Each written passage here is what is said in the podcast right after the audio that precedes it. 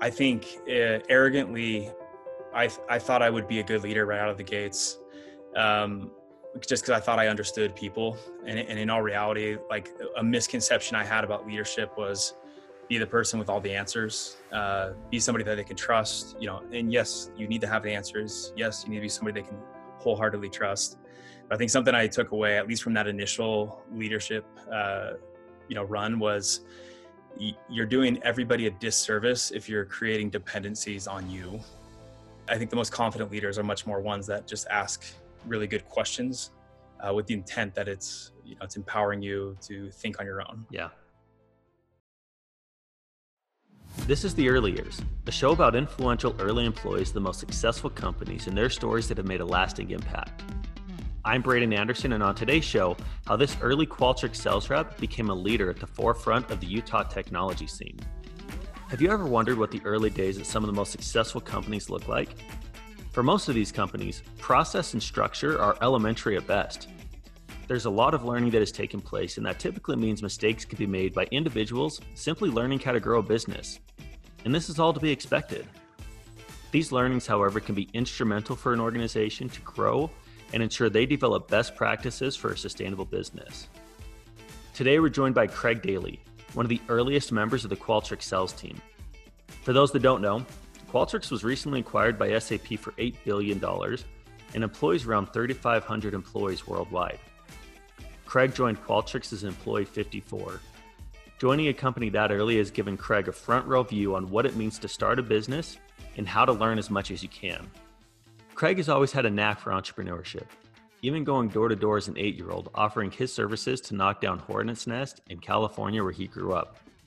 A conversation with a neighbor that worked at Qualtrics really piqued his interest and set the course for him to get a job.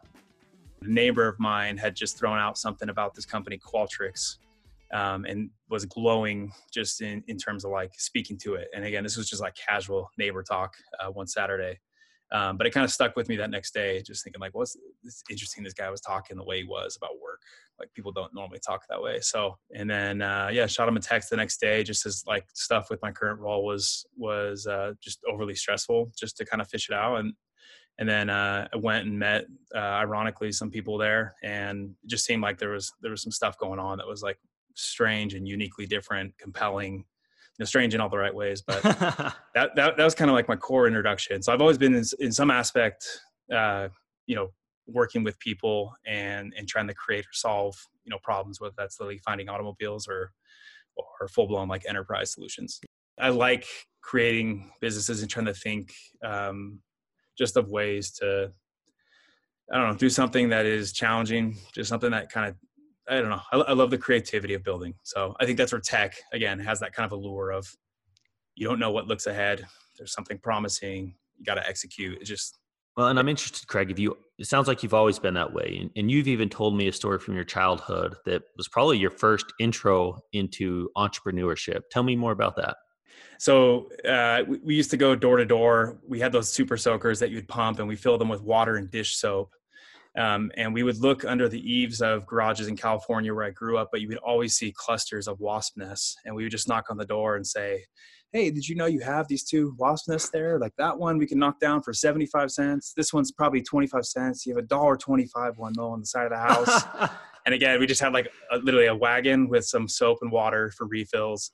And one of us would just smoke the nest with a squirt gun, and the other one would hit them with a broom when they fell to the ground. So you were doing pest control at the age of eight year old. Pest control, yeah. And I, I, totally missed the rush in Utah. I should have been one of the first founders. no. Yeah. Yeah. Well, I so. just I just had my first son about a year ago, and when he's eight, he'd better be negotiating these types of deals, or else you better. I'm going to be a little disappointed. That's awesome. I know. Um, cool. So you get introduced to Qualtrics. Um, then what happens next? Do you you go in for an interview and you get the job, or what what happens? Yeah, it's kind of strange. So my neighbor introduced me to Jared Smith like right away. I think he was like somewhat in and out of Qualtrics, still working with Google at the time. Mm. Um, again, did, not know him, but knew kind of stories of him, just given my neighbors telling me a little bit about Qualtrics and the Smith family. Had a really good just discussion with him in passing, and again, I just felt compelled, uh, given like kind of the passion and vision of those guys. And everyone just seemed super sharp. I remember talking to like anyone uh, at the company just seemed really put together. Right. And then, yeah, so ended up interviewing. It was kind of a weird interview where the uh, the, the you know head of sales at the time would like purposely try to push your buttons um, just to see like what you were kind of made of. Um, and so I got my feathers. I remember a little bit ruffled in one of the interviews, and I kind of walked out thinking like, forget this place. um, just because I thought it like didn't didn't go well. He was kind of putting words in my mouth, or so I thought. So I thought it was like unfair questioning, not knowing he was really just gauging like, what are you made of, right? Yeah. How, how do you react to these misconceptions?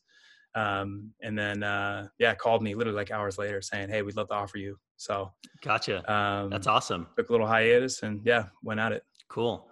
And and you get started pretty early. You're a pretty early employee at the company, right? I think you mentioned yeah. employee 54, right? Like so. What, yeah, around there. Yeah. What was the company like then when you started? Like you mentioned the interviewing process, like you met a lot of great people, but like you know, as you start into this new role and at this new company, what were the early days like? they were uh, they were really cool, really memorable. Um, I, I, imagine it's pretty similar to how it was in Silicon Valley early on. I, I, think there's just like a weird energy and kind of like huddling mentality around the team. Um, you know, if you saw someone with a Qualtrics shirt at a restaurant that Friday night or something, you kind of gave them the nod of like, "Hey, you're a part of something special." It just seemed like we all we all knew we were doing something uniquely different in this like kind of incognito office, um, and there there was some promising future ahead. Uh, and again, the CEO Ryan was, I think, very good at just instilling that vision into us and getting everybody really bought in. But it, it, was, um, it sounds really cheesy, but it seemed kind of magical. It was kind of like it was just new, it was different. Um, again, I felt like everybody was really talented, trying to do things that were unprecedented. Um, and kind of making it up. Like I think we were faking it um, early on, but I think when you had that many people in the room, um, you could get stuff pretty dialed pretty quick and see performance tick. Yeah, and, so it was it was cool. And so, what what did the company consist of? So obviously, you started in sales. I imagine a product yep. team. What else can, did the company consist of at that time? We didn't really have marketing. I think it was just people all kind of on the side. There weren't. Uh, you didn't have setters. So as like an account executive, you had a you had a Mac, uh, not a MacBook, an iMac. So you could only really work when you were there unless you had your other laptop It just seems so weird to comprehend that now. yeah, because this was what, um, 2009, 10? 11. So 2011. Okay. Yeah, beginning of 11. Um, and yeah, yeah, so not, not a ton of resources. Um, and honestly, like thankful for that now. It was a lot of dialing, um, you know, a lot of like tuning of messaging, our own decks, positioning who we were in the market, trying to understand competition, trying to figure out trade shows, events, everything. Um, pretty, pretty lean uh, development team um, you know, cool product. It was it was an interesting time too. I mean, so Qualtrics, for those that don't know the system, it's it's basically a survey solution. helps helped organizations back in the day have data driven insights right through the way that they would collect. Um, but at, at, the time of the recession, we were just uniquely positioned because there was a lot of people trying to cut spend and you know reduce some of these more costly outlets and focus on how do we have really high caliber research to influence our company strategy um, but not necessarily pay an arm and a leg because we don't have that anymore given the recession. So I think we, we hit it at a right time to really capitalize on, you know, we got the product, we got the market, like let's just throw gas on this thing. And yeah, you know, it was, it was good. And, and how were sales early on, right? Where, so your role mainly was sales, but you did a lot of stuff like, were yeah. you guys selling a lot? Like, you know, were you like, did you make a lot of money during that time or what? No, that's not too personal no. of a question.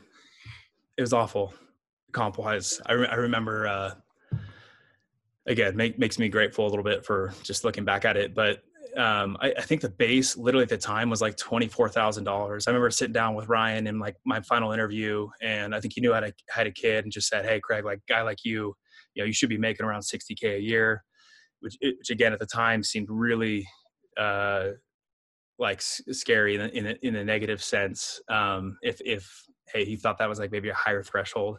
I think I negotiated my base up to like 30K. Okay. Um, just crazy. Yeah. It sounds crazy looking back at it. But um, again, they, they, did a really good job of like selling the vision and obviously zero regrets. But yeah, you weren't, you weren't making a ton of money. I think the guys that were like doing well were um, kind of closer to 100. Some of the team leaders, you saw them doing like 120, 150. And again, this was kind of unprecedented, honestly, right? And it wasn't like in Utah, there weren't people throwing down big numbers. Tech was still pretty new. Yeah. Like that, that that's healthy money um, in all reality. Like, yeah. but it was, it was, you were kind of scraping. Sure. Um, it wasn't, wasn't too hot. Yeah. So as you started this fresh company, like, did you like doing sales? Did you like this company, or were you thinking like, what did I get myself into? Yeah, probably a bit of both. Um, I, I, think I loved I loved all the people. I loved what we were doing. Um, it, it, was a bit militant about how we approached sales. Uh, it was very systematic, almost robotic, uh, and I'm I'm not cut from that thread, right? Like I mentioned before, I like to be probably a little bit more creative to a fault, um, and you know we were pounding 40 to 60 dials a day, trying wow. to get to appointments. Um, we had stack ranking reports that were literally telling you, are you on the A team, B team, C team, D team, F team? Um, so you knew at all times from an accountability standpoint where you sat against all your peers, uh, what you're putting up. And again, a lot of positives can come from that. And obviously, you know, some negatives depending on how that's used. But uh, again, it taught a lot of that rigor. Um, but yeah, it was, it, w- it was foreign to me. I, I, I, I didn't deal a whole lot with rejection. If I had someone in front of me it was very easy for me to have a conversation and kind of authentically help them uh, with a car, with a product. You know, it, it, I think that came natural. It was hard for me to get on the phone and be like, "Hey, Bob, you don't know me. I'd love to talk about research." And then like, "Hey, stop calling me." I think that was a little bit new just when I first started, but yeah, I think it was good for me to definitely pass through like that that hill. You were used to selling pest control wasp nests with pest your control. with your gun. Yeah. Karen never said no. a little wink, and I was shooting yeah. the nest down. I like it. So. I like it. I'm curious because now when you look at Qualtrics, um, they're obviously recognized as industry leader. Uh, they were recently purchased for eight billion dollars by SAP, so obviously a ton of success. Right. Like in those early days, did you think that Qualtrics would have the success that it's had? Like, could you tell back then, like, we're on a rocket ship, or were you like, when did yeah. you realize like this could be big? I, I, think pretty early on, as weird as it is to say, it's easy to say that looking back. I don't, I would never would have guessed eight billion big. I think that, yeah. that's ludicrous. Um, but the, uh, I, I, think we just again kind of I, I, feel like we keep touting, or I, I keep touting the the people that were there. We had a good product uh, we had the, the, the, market timing. Again, TAM is massive. Um, you know, Ryan was an incredible visionary. His brother's phenomenal product. It just seemed like we had a lot of congruencies to like not fail if we just stayed in our lane and executed. And month over month, you saw the revenue uptick. Every person, you know, leveled up month over month, tried to improve their skill set, honed in on our trainings. It just seemed like everything, even early on, was dialed um, and, and there was just a ton of inertia and energy around it so to me it was a little bit of like this is the snowball effect we're unstoppable now it's like how big can we take it um, but yeah i couldn't have fathomed back then like the size that it is now and even when we saw like some of the venture money early on with Accel and sequoia um, survey monkey offering 500 it was i think we were I think even then it was kind of like a, a, register on the Richter scale of like, dang, we're we're moving fast. You know, we have three times the people here. So yeah, you yeah, we did. You mentioned the Survey Monkey thing, which is really fascinating because I remember hearing about that when it happened. Like Qualtrics just got got offered five hundred million dollars, and I was thinking like, why wouldn't they take that? And, right. And now looking back, it's like, oh, well, of course they didn't take it. They, I know they made you know ten times, twenty times that amount. So it, it's just nuts yeah. to think about. It's crazy. Um, I'm curious, what's one of your favorite memories from the early days? Mm. Man, you know, this is a funny one. Um, I, uh, had a leader at the time, um, you know, great, great individual. I think he was trying to figure out a bit in his life as well, as far as like who he was. Um, and he was a little bit like uh, bipolar in the way that he led our team. Um, I, I, was I was on the team with a good friend of mine, uh, James Sukon. You know, we still remain incredibly close today, but uh, he, we uh, there was a time where I remember this leader sending me a message in the morning and and James and just some of the others on the team saying, guys, how is it by 10 a.m. I'm able to accomplish all this and lead our team and you guys can't accomplish this. It was just, you know, incredibly motivating message. I maybe really want to get to work. um, you know, and then and then it kind of ensued from there of like, hey, I just saved your job. Uh, you know, so and so isn't pleased with like performance and again i'm close with all, a lot of these people. It's a it's a pretty close circle. Not not that i was um, but but it it kind of struck me odd. Like man, I, I didn't know i was actually in a predicament. I didn't realize i was on that chopping block. And so i remember in passing talking to one of the leaders just saying hey i love the talk. Like it sounds like we're, we're kind of off on expectations and we'd love to understand like what you're not seeing.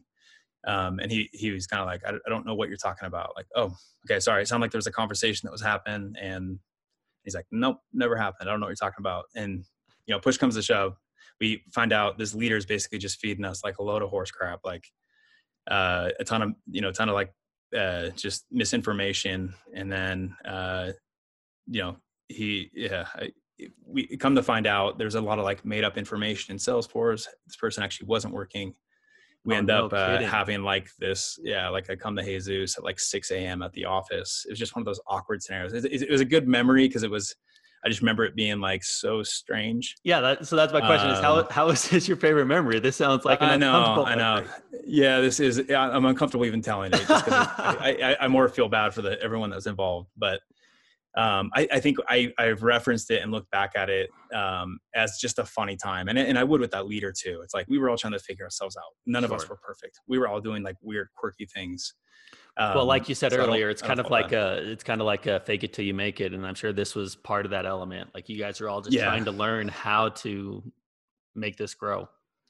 Yeah, yeah, but that, that's just one that's just always sticks out as like memorable. Just kind of like, man, that was so weird. What were what were we thinking or doing?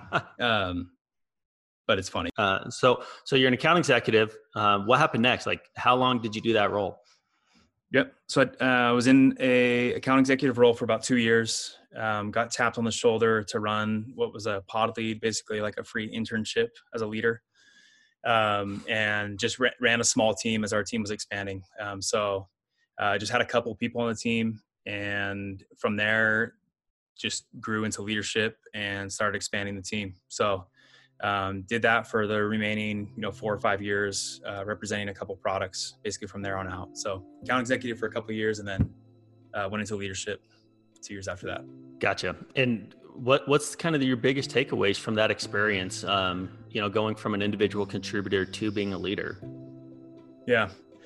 It's a it's a i've learned a lot i'll tell you that. Um, i think uh, arrogantly i i thought i would be a good leader right out of the gates um, just because I thought I understood people. And, and, in all reality, like a misconception I had about leadership was be the person with all the answers, uh, be somebody that they can trust, you know, and yes, you need to have the answers. Yes, you need to be somebody they can wholeheartedly trust. But I think something I took away, at least from that initial leadership, uh, you know, run was you're doing everybody a disservice if you're creating dependencies on you in the sense of like if they're always coming to you to answer questions to mm. proof check emails to consider pricing you're you're not empowering them or developing them and i think there's so much uh, incredible you know byproducts of that development if braden is becoming more and more powerful through his ability to make his own decisions and just you're the one kind of playing geppetto a little bit in the background helping them grow and arrive um, that fulfillment has multiples well above you just being the person with the answers, like yeah. the Wizard of Oz. Like no one, no one cares for that. It doesn't scale. You'll never advance in your career. So I think in my mind, as people now ask me questions, I, I do reference that back at that time of, yeah. And before I answer, tell me a little bit about how you're thinking about this. How do you think we should price? Or how do you think what message should we share? I think kind of putting it back on them forces their brains to become self-sufficient. Yeah craig I've, I've actually gone through that same process myself because i used to think like oh if they're coming to me like that that's good on me like that makes me look better right. that like that means i'm super valuable but it's like no like you're holding people back you're holding yourself back when you're not enabling people to grow right. and to learn how to do these things and and removing yourself. Like it's it's kind of contradictory but like the more you remove yourself from something actually the the better it makes you it feels. Like would you agree with that Hundred percent. Yeah, I feel like at the root of it, it's like insecurity. Mm-hmm. Like it's almost like you need those little deposits of people asking you questions so that you feel valued, or or you need to, you know, convey that that you're good. But yeah, I, I think the most confident leaders are much more ones that just ask really good questions uh, with the intent that it's you know it's empowering you to think on your own. Yeah, that's so cool. Uh, so at some point, you you actually made a pretty big shift at Qualtrics from selling like their core like survey tool, right? We'll call it to yeah. a, a, different solution, a different offering. I, I'm really curious about how that transition took place. Like, was that a hard transition? Because I, I think a lot of people can likely go through that in their career where they may need to make, make a big shift, even if it's selling a completely different solution. Like, that's challenging. So I'm curious what that experience was like for you. Yeah. Yeah, and, and, I'm trying to recall back, like, what was the catalyst for that? I think, I think at the time, that side of the business was kind of at the at the bottom of the hockey stick, where they had been crushing their numbers. I think we were trying to throw some gas on that fire. Um, I had been in my role representing that product and that team probably for three years at that time. Um, so I, I, would imagine, and this was probably a case where I was probably looking also for some kind of new new venture. Mm-hmm. So ended up running with that team, that product, incredible culture. They had a lot, lot going for them. Um, but yeah, the, the, product was pretty similar to to what we were doing. It's just more instead of externally focused with customers, uh, we primarily focused with like HR professionals for internal evaluations with employees and assessments. Um, and again, with that that kind of uh, constant draw to people, that obviously mm. spoke to me, like understanding the psychology of how people think, what motivates them, how you assess that, how you again, how you empower people to do something bigger. I think all those things kind of fulfilled me professionally in terms of the product and representing that. Yeah. So was it hard for you to try to solve a different problem or do you feel like it was similar enough that you could take your experience from what you had been doing to this new solution?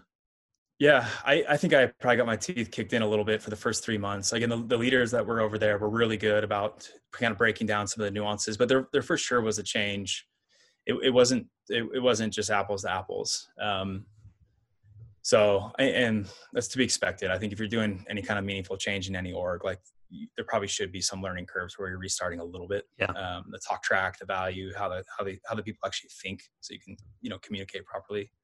So it, it took a good three months for me to get transitioned. Any advice you'd give to someone that's in a similar situation? Just listen. You know, my, my dad always said, you know you have two ears and one mouth listen twice as much as you speak and here i am just blabbing here i am sorry dad no. I love it so so craig you you've worked at qualtrics for a long time um, you've actually been fortunate to work at you know qualtrics is arguably one of the most successful companies in utah um, at least in yeah. the last decade right uh, right so since switched to a very another very successful company in utah podium um, how big was Podium when you joined? And kind of tell me about that evolution and, and kind of what you're doing there. Yeah. Yeah. After about six years at Qualtrics, ended up joining with Podium. They were about 120 employees at the time. Um, you know, really interested in trying to have some more rigor and, uh, you know, around process and kind of scaling the team. Uh, had incredible success with their, their team up to that point. Again, similar to Qualtrics, I think they just had like a really good vibe with their, their team. Uh, they seemed unstoppable. They're having a lot of fun doing it. And they were really looking for some muscle on standing up like the strategic sales side and that, that kind of vision of how do we go upstream. Um, and yeah, so um, I, I, knew Eric and Dennis, uh, the founders, through uh, their their wives. Ironically, were recruiters at Qualtrics that I worked with a ton for all the interviewing and sourcing of candidates. So I, I kind of already known them from a distance um, and, and, kept some tabs on on Podium just you know through that small ecosystem in Utah of tech. Um, and but I, yeah, I was super intrigued, ironically, with what Podium actually is today. So I, um, I, I was sold on the vision of like this whole interaction solution, you know, making more frictionless um, communication between a customer and the actual business entity. I think that that appealed to me because of all the all the consumer experience background from Qualtrics. Every single enterprise was just looking to distinguish themselves. What is our unique differentiation? Farmers versus State Farm mm-hmm. inherently give the same products. Like, how do you guys stand out from a unique differentiation standpoint? I think when Eric pitched that vision of like, hey, we can actually bring to life like a very proactive change in that customer experience. I think it just triggered where I'm like, every every executive looking for something like this. Um, but they, yeah, for the most part, had this incredible reviews product. Still to this day, it's it's a phenomenal, uh, incredibly lucrative product, not only for the the company but for those actually using it. And uh, so it's been cool to watch in the last three years I've been there. Uh, just just this thing take off. Yeah. It's nuts. And, and you're leading a team there, correct? I am, yeah. Most most recently, I was leading our just our entire healthcare practice. I still am doing that to an extent, but now I'm way more hyper focused just on our enterprise go to market. Coming up, Craig shares how he's applied his experience from Qualtrics to Podium. But first, scenes from an upcoming interview. First, like probably five months, I was still a student. Um, I, I remember actually stepping out of classes to take sales calls. There's this one specific bench outside the econ building at BYU that I remember stepping out of my class because I saw a call coming in from the president of this bank and going to sit on this bench and take a call for 15, 20 minutes to to hash out pricing. If you went and told these conservative banks in Iowa, and Nebraska, and whatever that I that they were being sold software by a student that was like 21 or whatever at the time, uh, I don't know how they'd feel about it. So I'm curious, um, how have you been able to apply your experience from Qualtrics to Podium? Hmm, man, there's not a day that goes by that I don't, to some extent. Um, again, I kind of alluded to Qualtrics not having a lot of the resources outside of a computer and some guidance and just a ton of mojo. Um, I think as I look at Podium in general, as I look at a market, as I look at the story we need to tell, um, even literally like the products that we're choosing to develop, um, I, th- I, think uh, it's, it's my brain is trained still in that same way of like how do we mitigate risk and capitalize on market opportunities. I think Pot or uh, Qualtrics kind of forced you to think and understand, almost be a CEO or mm. be a founder, like we'd say. Um, so I, I, definitely brought that same kind of mentality into Podium. Um, but it, it's literally helped everything from the interview, the type of candidates we bring in, how we assess the candidates, how we lead, uh, how we set up territories. I mean, we, we had horrendous issues at Qualtrics with account management. I mean, it was it was the dark ages for a few years back there. Um, and so, how do we not make those missteps again? Um, and I, I, think something fascinating I've learned just with Podium, which you would expect, just given the maturity of Utah Tech, is people have had different iterations now. You've you've seen the the incredible things at certain startups. You've seen the negatives also at others um, I think Podium and other other tech companies now have these these people that have they're on their two, you know second or third tech run, and mm. I think I've been able to apply obviously all my experience, but having all those those cohorts and peers around me that are kind of bringing their collective experience of the good, bad, and ugly just makes you hockey stick yeah. in terms of performance. So it's it's cool to be cool to be a part of a uh, even you know faster growing startup now. That's so cool. Yeah. Well, Craig, this has been awesome. Um, really have appreciated your story and your insights. So, I guess the, the, final question that I love to ask everyone is what piece of advice would you give to someone that's currently in the early years of a startup? Hmm. Uh, I would say you've made the right choice to be in the early years of a startup because uh, it will kick your butt. it, it, will, it will crush you. And if it's not crushing you, you're not probably giving it, you know, your all. Um, I think tech in general is super hard. It's fast paced. Uh, there's high expectations. Uh, you're typically working with people that are pretty bright, and you constantly feel a pressure to perform and like be in the front of that wave and be the obvious choice for you know additional opportunities if that company's growing. So, I think the, the biggest thing I would say is uh, learning to be comfortable with being uncomfortable.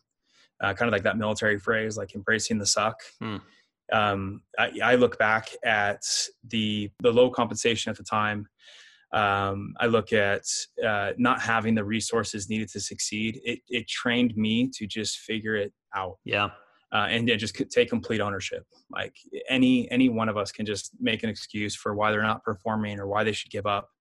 Um, but I think once you figure out kind of who you are and who you aren't, life becomes a lot easier, and your ability to to really do something meaningful because you're controlling kind of the fate is is huge. So in in summary, I would say you're supposed to be uncomfortable and embracing the suck and and really taking extreme ownership of of what you can control and then just making sure you are maximizing your output. Like leave it all on the freaking field.